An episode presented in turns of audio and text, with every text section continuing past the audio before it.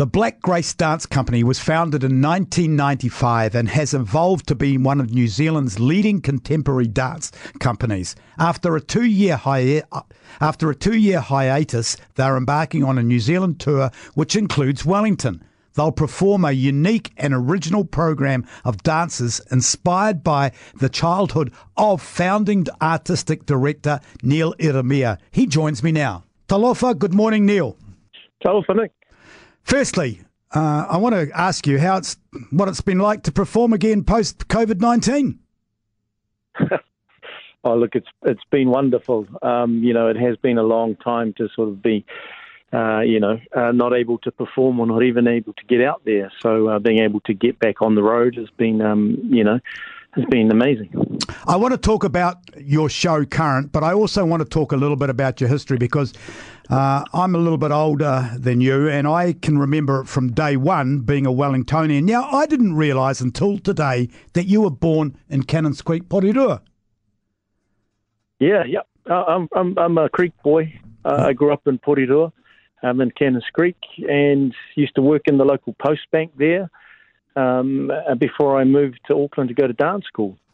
The question that anyone that's ever talked to me, because I come from an entertainment background, is uh, you know, do you know what the question most people ask when they're talking about you? What would that question be? Uh, why, why did I start dancing? No. Which one? which one is he related to, April or, or Alama? Both of them. but not not brother or sister to either. No, they were all um, all of our dad's um, uh, brothers. There you go. So that's probably answered a whole lot of questions throughout the whole of Wellington region. So you're a cousin. yeah. you, so there's three famous cousins from the same family. Yeah, I guess so. I guess you could say that. Are you close as a family? Yeah, yep, yeah, we're we're we're pretty good. We, you know, obviously everyone's very busy with their lives, and our careers have taken us off in lots of different directions, and often overseas. Um, but we try and keep in touch as much as we can. I mean, I don't want to uh, hark on about this, but it's pretty impressive because in your day, to break in, uh, I know because I, am a personal friend of Alama's, and I know how you know when he started at university and broke into the you know before he was an All Black, it was pretty tough on him. But for three of you to to go to the highest part of your careers out of one family that started you know from scratch is pretty impressive, huh?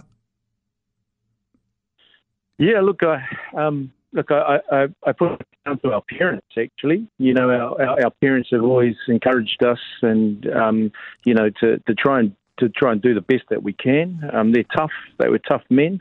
Um, you know, uh, Alama's um, dad and my dad are still alive. Unfortunately, our uncle. Um, who is uh, April's father, passed away a while ago. But you know, um, our parents have always been um, you know, really, really inspirational, I guess, in, in our journeys um, towards achieving the, the, highest levels in our careers.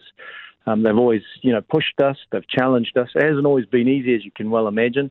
Um, but uh, yeah, and, and of course our mothers too, who shouldn't go unmentioned. I mean, they play an enormous part in, um, in you know, keeping us on the straight and narrow and making sure that we're, you know, honest I thought it's important to to tell our listeners a little bit about your background. I thought I think because you know we've all we all know who you are and we've all seen you over the many many years performing and being so proud of you. But I think it was important to give a little bit of. Uh, uh, context uh, into who you are. So, so I appreciate you indulging our listeners and me in in that part of it. So let's oh. let's talk about uh, the Black Grace Dance Company because it's just an amazing, amazing success story uh, that came from uh, a young man that just wanted to dance. Yeah, yeah, yeah. Look, at you know, certainly when I got started in dance, um, you know, there, there weren't many of us, and or hardly any anybody at all, actually. To be honest with you, um, certainly no one that looked like me coming from a place like Cannons Creek in Porirua. Um, you know, it's just not something that you, you think about taking up as a serious career.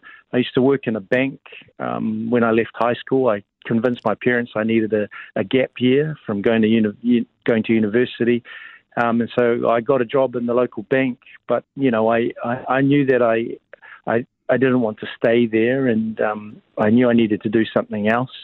And uh, dance was really it. So I took my first ballet class when I was 19, and I guess I've never really looked back. I don't dance anymore now. I'm too old, and um, you know, enjoy a enjoy a glass of wine probably a bit too much nowadays. But you know, um, I, am I'm, I'm really uh, you know uh, proud of being able to do what I, I've done and, and and to be able to provide opportunities for other young people now um, to come up through dance and, and performance.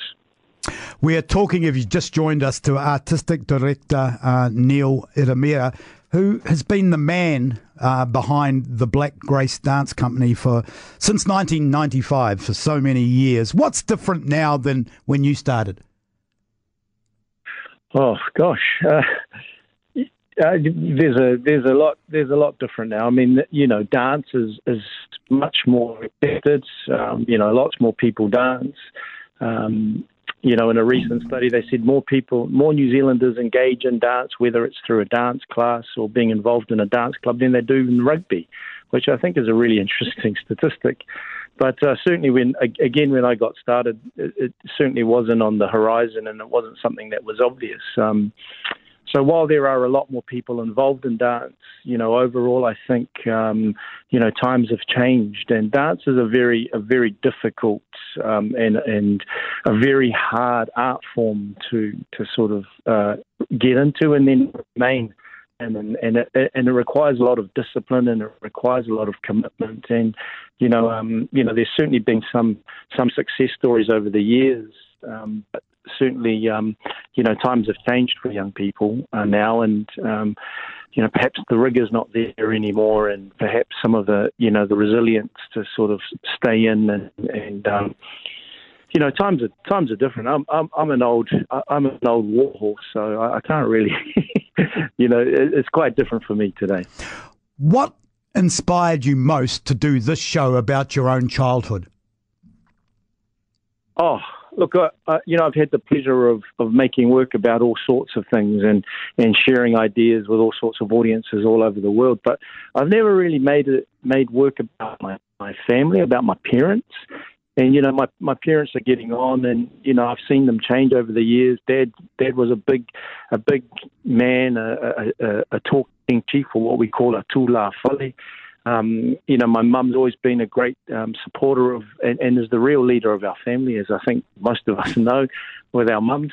Um, you know, they uh, and so look, I had a during the lockdown, uh, you know, during sort of the two year lockdown, I started thinking about different things throughout my life, and as my parents' uh, journey is, you know, getting to that that that sort of twilight part of their lives, I I wanted to make something that that honoured them, and and I think like lots of people who love their parents. You just want to make something, if you have the ability to share stories about your parents in a particular way, um, then then you do. And um, you know, it was really uh, inspired to do that. And um, so that's the latest work uh, that the company will be performing on this tour. And, um, you know, we've obviously just come back from overseas where it was received really well.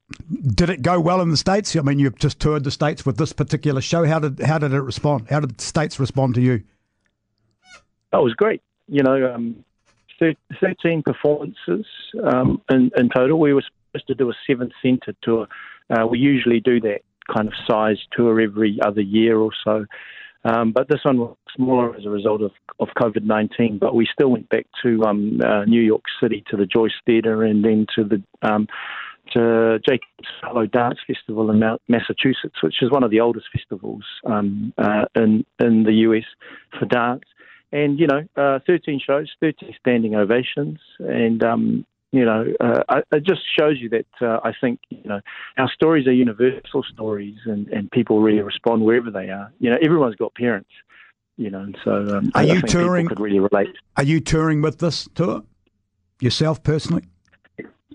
Oh yeah, yeah. I'm always on the road. I'm the guy at the back of the bus, kind of trying to keep everyone, trying to keep everyone together. Oh, um, you know, and and and I'll, I'll, be there for sure. So I'm really looking forward Wellington. Uh, it's been, you know, I try and get there as often as I can. Neil, thank you very much for taking the time to have a chat to us. The Black Grace Dance Company will be performing at the Wellington Opera House on September the 6th. Tickets are on sale now. It will be a sellout, so get your tickets early.